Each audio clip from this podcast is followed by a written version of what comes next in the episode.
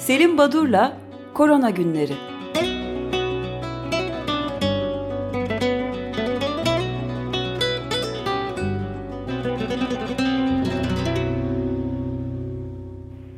Günaydın Selim Badur, merhabalar. Günaydın, günaydın herkese. İyi haftalar. Günaydın. Günaydın Özdeş, günaydın Robi. Efendim, şimdiki 4 gün önce yaptığımız Perşembe günkü son programdan bu yana 2.082.682 olgu 4 günde. Bu demektir ki günde 520.000 olgu saptanmış, bildirilmiş dünyadan. 520.000 olgu çok büyük bir sayı. Evet, yani son konuştuğumuzda 350.000 civarında, yani 350.000 ile 400.000 arasında. Evet, evet. Hatta 350.000'i geçmiyordu ama 520.000'e çıkmış olması o çok çarpıcı bir gerçek. Ve bütün hızıyla artarak devam ediyor. Bir iki tane Avrupa'dan haber, sonra ülkemize döneceğim, orada ilginç şeyler oluyor. Daha sonra bilimsel çalışmalara vakit el verdiğince. Şimdi Fransa'da hafta sonu cumartesi günü ilginç bir gelişme oldu. 16.972 olgu saptandı sadece cumartesi günü. Pazar günü bu 13.000'e düşmüş olsa da yine de çok büyük bir sayı ve Fransa 2-3 karar aldı. Bir tanesi Fransa'daki France Antren'in bir haberi bu. Paris hastanelerinden yıllık ve Toussaint tatili sırasındaki izinler yıl sonuna kadar iptal edildi. Artık hiçbir sağlık çalışanı izne çıkamayacak. Bu önemli bir gösterge. Diğeri Fransa'da hükümet üniversitelere kontenjanlarını yarı yarıya indirmelerini önerdi. Bu önemli bir nokta çünkü Fransa'da yapılan anketlerde üniversite öğrencilerinin içinde eğitimine ara veren, ben vazgeçtim artık üniversite okumayacağım kararı alan çok sayıda öğrenci olduğu da bildiriliyor. Bu da eğitimin, özellikle yüksek eğitimin nereye gittiği sorusunu akıllara getiriyor. Ve dün gece saat 21.30 itibariyle Fransa'da ilginç bir gelişme oldu. Paris bölgesi için maksimum acil bölge ya da maksimum alarm bölgesi ilan edildi. Paris'te binlerce kafe ve dükkan 15 gün boyunca tamamen kapatıldı. Dün akşam 21.30 kararı bu.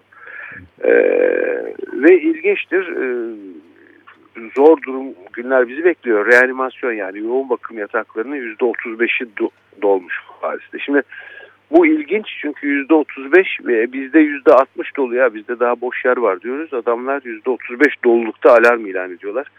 Noktaya daha sonra dönmekte yarar var. Amerika Birleşik Devletleri'ne ait iki haber. Bir tanesi Başkan Trump'ın hastalığa yakalanması, COVID-19'a.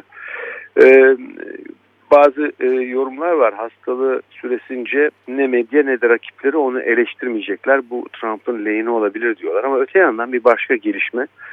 Şimdi biliyorsunuz seçimler peyderpey yapılmaya başlandı ve bugün 5 Ekim tarihinde Arizona'da seçimlerin olacağı gün idi. Seçimlere çok yaklaşılıyordu ve bugün pro Trump yandaşlarının bir mitingi olacaktı. Ve bu mitinge Donald Trump katılacaktı, katılamıyor. Bu bölgede hep tutucu bir çevre belki ama son seçimlerde 2016'da %3,5 oy farkla Hillary Clinton'a karşı Trump kazanmıştı ve kendisinin önemli saydığı seçim bölgelerinden bir tanesi. Burayı 5 kez ziyaret etmiş şimdiye dek. Bugün 6. kez ziyaret edecekti ama bu mümkün değil. Fakat dün sabahtan itibaren bu bölgede miting alanı ya da toplantı bölgeleri Trump taraftarları tarafından dolduruldu. Özellikle dün sabah saat 10'da 38 derece sıcaklık varken maskesiz taraftarlar güneşin altındayız, bulaş olmaz. Tüm bunlar palavra. Kurtulma ihtimalim %99 olan hastalıktan korkmam gibi sloganlar ama sloganların içinde en ilginci de none to Bill Gates. Bill Gates'e hayır.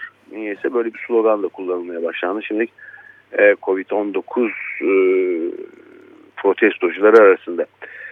Hemen kısa bir bilgi. Başkan Trump'ın sağlık raporunu veriyor. Walter Reed National Military Medical Center'dan geliyor. Ne kullanılıyor? Bir işte çeşitli antiviraller, Remdesivir gibi Bir de bunu antikor kokteyli veriliyor. Özellikle bu kokteyli oluşturan, yani antikorları oluşturan firma Regeneron isimli bir firma normalde 2.4 gram enfüzyon verilmesi lazımmış hastalara. Trump'a 8 gram veriyorlar. Yani bu abartılı bir uygulama. Hani kişi yani. 4 katı, evet. Bu ilginç çünkü hani neden 2,4 iken 8 uygulanıyor başkana? Bu George Yankopoulos, bu şirketin sahibi, ondan bir röportaj var. Herhangi bir riski olmaz böyle yüksek doz vermenin ama önemli bir şahsiyettir, onun için elimizdeki imkanları sonuna dek kullanacağız demişler. Bundan önce diğer kişilere bu antikorlar bu düzeyde verilmiyordu. Bunun da nedeni hani daha fazla insan yararlansın diye. Şimdi bütün bu işin yaklaşım farklılıklarını bir kenara bırakalım. Bu tedavi kime uygulanırdı diye baktığımızda bu tedavi henüz antikor oluşturmamış ve viral yükü de yüksek olanlara uygulanır. Şimdi bu tedavi uygulanıyorsa bir kere Trump'ın acaba viral yükü çok mu yüksek ve antikor oluşturmadı mı? Niye oluşturmadı? Bunlar soru işaretleri. Şimdi ben bir de şeyi sorabilir miyim? Evet. İki şey daha doğrusu bu konuda. Birisi hidroksiklorokin alıyor mu o konuda? Bir de yok, dexametazon almıyor, öyle mi? Hidroksiklorokin almıyor. Dexametazon ileri aşamalarda artık immün sistem çok güçlü çalışıp zarar vermeye başlayınca onu baskılayacak bir tedavi uygulaması. O nedenle daha o aşamaya gelinmedi. Gelmez umarım tabii. Bu arada Fransa'da ama verildi diyor şeydeki Guardian'daki dexametazon bir steroid. Ya bu dexametazon onu ben bilmiyordum ama eğer verildiyse hastalığın ileri aşamaları demektir. Bu aşamaya haber geçirdi. Öyle zaten. Ian Sample'ın imzalı haberi şeyde dünkü Guardian gazetesinde, Observer'da bu karışıklığı, kafa karışıklığını artırdı diyor steroid tedavisi kullanılıyor olması. Evet. Yani böyle her şeyi bir araya, hastalığın farklı evrelerinde farklı tedavi protokolleri uygulanırken aman ne olur ne olmaz biz hepsini karıştırıp verelim derseniz o işin içinden çıkamaz, evet, ama herhalde Amerika'da da bunu düzenleyen aklı selim sahibi hekimler vardır diye düşünüyorum. İnşallah, inşallah. Çünkü Walter Reed doktorlarından bir tanesi de pazardan sonra bayağı Walter Reed Askeri Hastanesi'nin merkezin önünde toplanan taraftarlarına kısa bir, iki kişiyi de yanına alarak kısa bir otomobil gezisi yapıp el sallamış. Doktor Walter Reed Hastanesi'nin doktorlarından bir tanesi de bu çılgınlıktır, deliliktir demiş ve protesto etmiş bunu mesela. Evet. Maskesi var ama, değil mi? Maskesi var, evet. Ama hepsi ölebilirler. Yanındakiler de hastalanabilir, hatta ölebilir diye de ilave etmiş doktor. Böyle, zaten bu da yeni bir haber. Pazar günü ilk kez açıkça maske takın, güvenlik önlemlerinizi alın diye bir açıklamada bulundu Trump. Yani enfekte olan ülke başkanlarına baktığınız zaman genellikle bu işi biraz hafife alan ya da olması gerekenden farklı gayri bilimsel yaklaşımda bulunanların hepsi hemen hemen enfekte oldular. Brezilya'da, Amerika Birleşik Devletleri'nde ve İngiltere'de oldu. Şimdi birazcık Türkiye'den haber vereyim. Ben bir hesaplama yaptım. Bu sabah olgu ve yaşamını yitirenleri orantıladığım zaman bu bir yerde tedavinin başarısını gösteren bir noktaydı. Ölüm oranlarına, mortaliteye baktığımız zaman Türkiye tedaviye erken başladığı için bu Nisan-Mayıs aylarında ölüm oranları çok düşük gidiyordu. Ama baktığımız zaman en fazla olgunun olduğu Amerika'da %2.8, Brezilya'da %2.9, Türkiye'de çok farklı değil onlardan, %2.6. İlginç olan Belçika %7.7 ölüm oranı. Çünkü Belçika PCR sonucuna bakmadan klinik ve görüntüleme bulgularıyla olgu tanımı yapıyor. Bu nedenle en gerçekçi, en hakiki, en gerçeğe uyan oranları Belçika veriyor. Bunu daha önce de belirtmiştim. Şimdi Türkiye ile ilgili haberlere baktığımız zaman Hon Grant Shapps, İngiltere Ulaştırma Bakanı, Türkiye'yi seyahat koridoru listesinden çıkartıldığını ilan etti. Neden böyle bir şey yapıldığı sorulduğunda da çünkü Türkiye'deki bildirilen sayılara güvenmiyoruz ve Türkiye Dünya Sağlık Örgütü ve ECDC'nin bu Avrupa Hastalık Kontrol Merkezi'nin tanım kriterlerine uymuyor dedi. Geçen haftayı biz Sağlık Bakanı'nın biraz kibarca biraz diyorum yoksa oldukça fazla kafa karıştıran tanımlamalarıyla işte vaka şuna denir, hasta buna denir gibi tanımlamalarını yaptığı açıklamalarıyla bitirmiştik. Daha sonra buna tepkiler gelince bilelim ki salgınla mücadele sürecinde devletimiz halkının sağlığı kadar ulusal çıkarları da korumaktadır. Bir yerde halk sağlığı, bir yerde ulusal çıkar. Hani bunlar nasıl bazen çelişiyor demek ki Bakan Bey böyle değerlendiriyor. Tabii komik bir durum var yani. Testi pozitifte semptomu yoksa bir kere tabloda yer almıyorsunuz. Semptomunuz var yani belirtiniz var ama test negatifse yine tabloda yer almıyorsunuz. Semptomunuz var test de pozitif ama eve gönderildi yine tabloda yer almıyorsunuz. Yani zor Türkiye'de yani Türk olmak zor gibi tabloda yer almak da zor herhalde.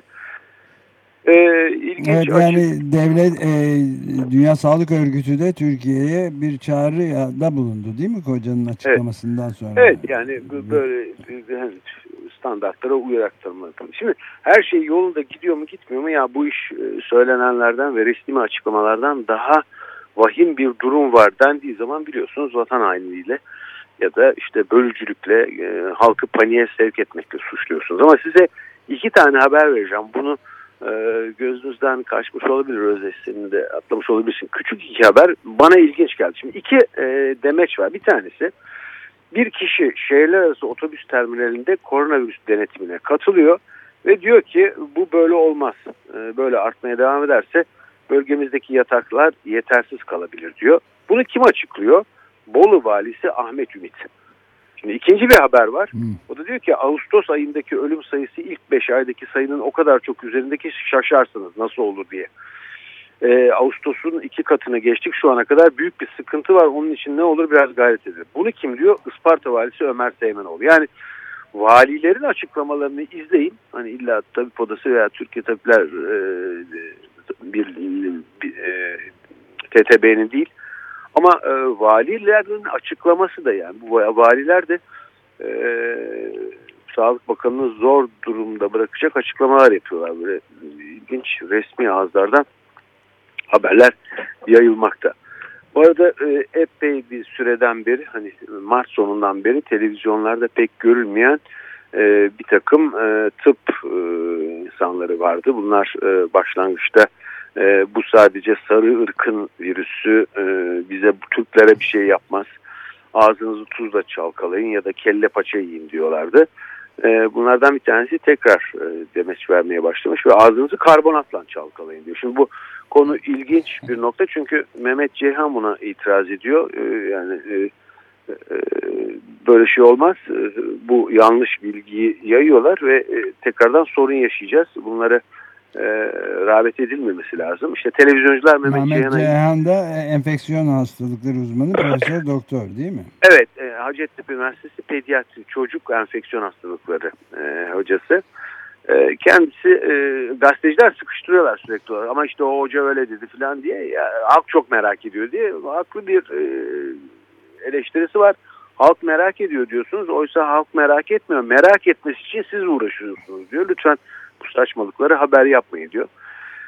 Bir de bu çok önemli bir nokta. Pardon tekrar sözünüzü kestim bir cümleyle. Bu son derece önemli bir nokta çünkü gazeteciler aslında bu açıklamayı yapan karbonatlı gargarayı öneren profesöre bunun kanıtlarını hangi bilimsel araştırmalarda, hangi dergilerde, hakemli dergilerde çıktı diye sormaları lazım. Onu sormadıkları için bu efsane durumuna dönüşüyor ve kargaşa oluyor bence.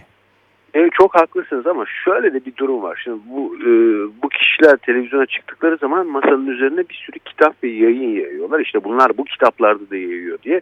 Biz bunu Sayın Güven Güzeldire'yle bir programımızda da sizin de olduğunuz bir programda da konuşmuştuk. Evet. Bu aşı karşıtlığı ile ilgili bir kitabın üzerinde daha sonra bana PDF'ini yolladı. Ben onu inceleme olanağı buldum. Kendisine buradan teşekkür edeyim tekrar. Kitabın başında böyle beyaz önlüklü, boynuna stetoskop asmış bir hekim var. İşte güya kitabın yazarı o. Ama sonradan Güven Bey fark etmiş ki bu fotoğraf kendi fotoğrafı ama adam doktor değil, adam gazeteci. Yani böyle bir imaj çiziyor falan. Yani o çok tehlikeli. O işte bunun yayını var dediğiniz zaman gösterilen şeylerin de ne olduğunu irdelemek lazım yani çünkü. Evet. O fotoğraf şeyler... yazar da değildi bu arada, hatırlıyorum ben. Yazar da değildi belki de, değil mi? Evet. Evet. Kendi... Bu bayağı reklam yani şeydi, bir fotoğraf bulmuşlar rastgele. Evet, evet, değil mi? Şey. Yani bu bunları. Ama yazar orada... gazeteciydi orada. Evet, yani bu popülizm yapan bir takım yurt dışında da çok yok mu? Bunlar çok var. Yani onları toplayıp işte kanısı da burada diyorlar. Böyle değil tabii yani, bu kadar ucuz değil her şey. Neyse yurt dışından bir iki haber, sonra da iki tane ilginç bilimsel çalışmayla bitireyim bu haftanın ilk programını. Hindistan'da ölümler 100.000'i aştı.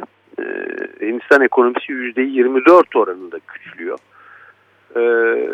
Fransa'da da tüketim çok azaldığı için esnaf ya da işte dükkan sahipleri çok endişeliler. Şimdiden, hani çok erken aslında diğer yıllara kıyasla, Noel satışlarına başlıyorlar. Christmas satışların kampanyaları başlıyor. Böylece birazcık itelemiş oluruz bu tüketimi diye herhalde.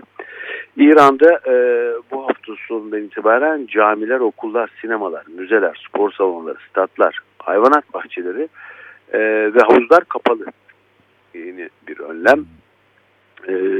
İspanya'da Madrid'de de kısmi kapanma oluyor. Get dolaşılıyor Madrid'de. Bazı mahallelerin içine giriş çıkış yasaklanıyor. Bu gerçekten bir dönem 2. Dünya Savaşı gettolarını andıran bir durum. Bu arada Almanya'da protestolar oldu hafta sonu. Bu protestolarda yine ilginç bir slogan. Size ne Amerika'dan diyeceksiniz ama protestocular Trump'ın Covid-19'a yakalandığı haberinin yalan olduğunu ilan etmişler. Bu sloganlarla. Evet. Trump taraftarları arasında da çok yaygın bu. Evet, evet. Bir de futboldan bir haber. Aslında şöyle, sadece önlemler değil, pandeminin kendisine savaş açanlar da var. Sağlık diktatörlüğüne karşı savaş açan, başını Fransa'da ve Avrupa'da yayınlanıyor. Carlo Alberto Brusa isimli bir avukat yürütüyor. Kendisi Reaksiyon 19 isimli bir hareket başlatmış. Şimdi de yani bu avukat bey Carlo Alberto Brusa Frank Liberi ya da Zinedine Zidane gibi futbolcuların avukatıymış. Ama şimdi böyle bir hareketi başlatmış. Futbol deyince İtalya'da Juventus Napoli maçı. Napoli oyuncuların Napoli'den çıkıp işte Torino bölgesine gitmelerine, Toskana bölgesine gitmelerine, Juventus'in bölgesi Toskana sanıyorum. Kent Sağlık Konseyi izin vermemiş. Bunun için oyuncu ve bunlara da haber verilmemiş herhalde ki Juventuslar sahaya çıkmışlar, beklemişler hakemlerle beraber ama maç iptal edilmiş. Şimdi önemli bir açıklama var. Bu biraz bu çevre ve ekoloji konusunda olumsuz bir haber. Pandemi süresince küresel orman yıkımı 2'ye katlanmış. Bunu bilmiyordum ben de. Doğal Hayatı Koruma Vakfı'nın bir raporu. Dünyanın yarısı biyoçeşitliliğin yok edilmesiyle ilintili olduğu bilinen pandemiyle mücadele ederken Endonezya, Kongo ve Amazon ormanlarında pandemideki orman katliamı %150 artmış. Bu süreçte katledilen, kesilen, yok edilen 18 ülkedeki orman miktarı 645.000 hektar alan. İlk 3 ayda yok ediliyor. Bu da fırsattır deyip bizde de böyle sokağa çıkma yasaklarında falan maden aramaları ya da doğa katliamları olurdu. Daha büyük boyutta, küresel boyutta bir durum. İngiltere aşı politikasını açıkladı. Yaşlılar ve risk grubunu aşılayacağız. Toplumun diğer kesimi ne zaman dediler? Yok, biz bütün toplumu aşılamayacağız. Öyle isteyene, çoluğa çocuğa aşı vermeyeceğiz dedi İngiltere. Bu da ilginç bir gelişme İngiltere'den. Önemli bir yayın çıktı hafta sonu Science dergisinde. Ramanan Lakshminarayan ve arkadaşları Hindistan'daki 2 çalışma ve bu 2 çalışmada çok fazla sayıda, milyonlarla ifade edilen bir bireyde ne olup bitene bakmışlar. İlginç bir nokta var. Bunu daha önce de söylemiştim ben. enfekte olan kişilerin %70'i temas ettikleri kimseye hastayı bulaştırmıyorlar. Olguların %80'i ancak %8, %10'luk bir grup tarafından hastalığı kapıyor. Yani çok küçük bir hasta grubu aslında toplumda virüsü yaymakta önemli rol oynuyor diyorlar. Bu önemli bir nokta ve bu çalışmanın hani daha ayrıntısını Perşembe günü konuşuruz. Bakayım biraz daha ayrıntılı çalışmaya. Önemli bir bölümünde de çocukların koronavirüsü itibariyle yakalanma oranının düşük olduğu söylenirdi. Buna itiraz ediyor bu çalışma. Hayır öyle değil. Belki bulaştırıcılıkları çok fazla değil, gripteki kadar değil ama yine de çocuklar da yakalanmaktalar. Erişkinler kadar diyor. Önemli. Yani savaşın sisi gibi salgının sisi de yaygınlaşmış durumda demek de yanlış olmayabilir diyoruz. Evet, evet. Peki bitirirken son bir haber vereyim. New England Journal of Medicine'de çıktı. Monica Gandhi ve arkadaşları maske kullanımının aslında insanları bağışıkladığını söylediler. Bu ilginç bir nokta. Maske bir parça virüsü tutuyor ve küçük dozda virüs almamıza yol açıyor. Hani bizi hasta etmeyecek kadar ve bu küçük miktarda aldığımız virüs bizi sanki küçük dozlarda aşılıyor, desansibilize ediyor gibi. İlginç, biraz fantastik ama hoş bir çalışma. Bir de buna vurgu yaparak size veda edeyim. İyi haftalar diyerek Perşembe görüşmek üzere. Ben teşekkür ederim. Sağ olun. İyi günler.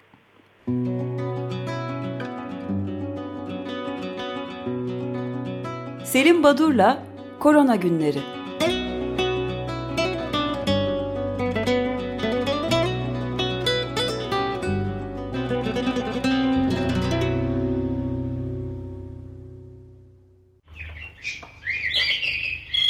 Açık Gazete.